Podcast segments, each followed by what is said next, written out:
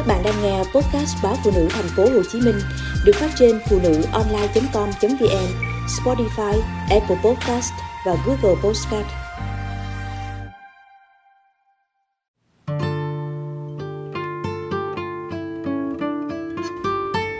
Đất đai chia cắt tình thâm, người ta nói ông bà tôi vô phước.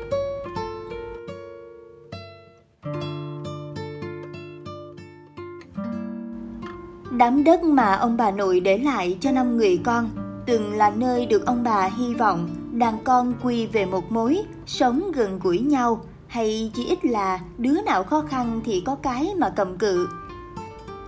Vậy mà từ sau khi bà nội mất ít lâu, ông nội mất theo thì năm năm nay, năm người con ấy, trong đó có ba tôi, không còn nhìn mặt nhau, nói gì chuyện quy về một mối. Ông bà không kịp phân lô chia thửa, không kịp cấp sổ cho từng đứa, vì nghĩ con mình đẻ ra nếu chẳng nhường nhau thì cũng là anh em, gạo chưa ăn thì còn đó. Nhưng từ ngày ông bà mất, bác ba muốn ôm trọn mảnh đất làm của riêng, vì ông nói công sức phụng dưỡng ông bà bao nhiêu năm qua phải được đền bằng miếng đất đó. Nhà bác gần nhất nên anh em nào lãng vãng đến đều bị ông cho rằng có mưu đồ tranh gia sản. Cuộc chiến, phải gọi là như thế, khi bác tôi muốn lấy cả mảnh đất khỏi tay bốn đứa em. Ở Phú Yên quê tôi, cái xứ mà nếu không phấn đấu học hành thật giỏi để vươn lên hay nhà có gốc gác, cứ quanh quẩn làm nông, đi biển, nấu rượu như các cô chú hay ba mẹ tôi, chẳng ai khá khẩm gì nổi để có thể làm lơ cho bác lấy hết số tài sản lớn như miếng đất. Bị cái nghèo, cái đói là mờ mắt, năm anh em lao vào giành giật phần của mình. Xóm làng nghe chuyện là lắc đầu, nói ông bà nội tôi vô phước. Bác tôi có 5 người con, nhưng không ai là không hung dữ. Sự hung dữ kiểu chợ búa ngoài đường ác hết cả những ngôn từ lịch sự, văn hóa mà chúng tôi, những đứa trẻ được học hành, cố nói ra. Chúng tôi không thể hành xử mất dạy với người lớn, không hung hãn cầm cuốc xẻng tấn công chính cô chú của mình được như cách của các con bác. Nên chúng tôi thua trong cuộc chiến giành đất đai ông bà để lại. Ba tôi nhiều lần nói về trị giá tính ra tiền của mảnh đất ông bà cho. Ba cứ lắc đầu, nói rằng nếu bán được, chắc số tiền ấy đủ để dưỡng già sau khi ba mẹ không còn lao động. Hoặc giả khi anh em tôi có cưới hỏi, bà mẹ cũng có tiền mà cho con. Nhưng ba tôi bỏ cuộc. Trước khi từ bỏ, ông gào lên rằng từ này về sau không còn anh em gì nữa.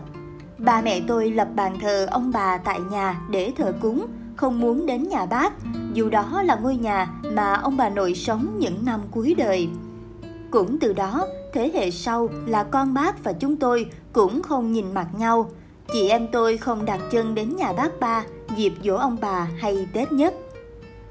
Đến giờ tôi vẫn nhớ như in đôi mắt trợn tròng, những âm thanh chát chúa phát ra từ miệng của chị Tuyền, con gái bác ba. Chị chửi ba tôi là người lớn không biết điều, chửi chú tôi là không chăm ông bà ngày nào mà đòi có của, chửi cô tôi là con gái lấy chồng xa còn về hôi đất.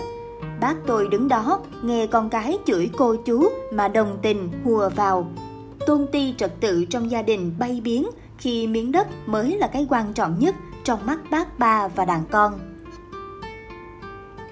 Lần cuối tới chỗ miếng đất cũng ngót 5 năm trước, tôi thấy ba chạy ngược ra từ đám đông nhốn nháo khi làng xóm bu quanh xì dầm chỉ trỏ vì chú tôi đổ máu. Ba tôi tỏ vẻ bực tức nhưng không lên tiếng, chỉ bảo mẹ tôi và con cái đi về. Ba tôi chịu thua, còn cô chú tôi vài năm sau vẫn thỉnh thoảng đến nhà bác, hy vọng đòi được chút nào hay chút đó. Tới cuối năm vừa rồi, khoảnh đất cuối cùng mà ông bà để lại cũng được bán cho chủ mới. Bác ba giờ lâm bệnh nặng, con cái bị tố trộm cắp liên miên. Anh con trai lớn được cá độ đá banh vay tiền nóng, bác phải bán đất trả nợ. Bà tôi nói ông thấy buồn cho hoàn cảnh của bác giờ đây, nhưng không tiếc. Tiếc gì người xem đồng tiền còn hơn máu mũ, ông thở dài.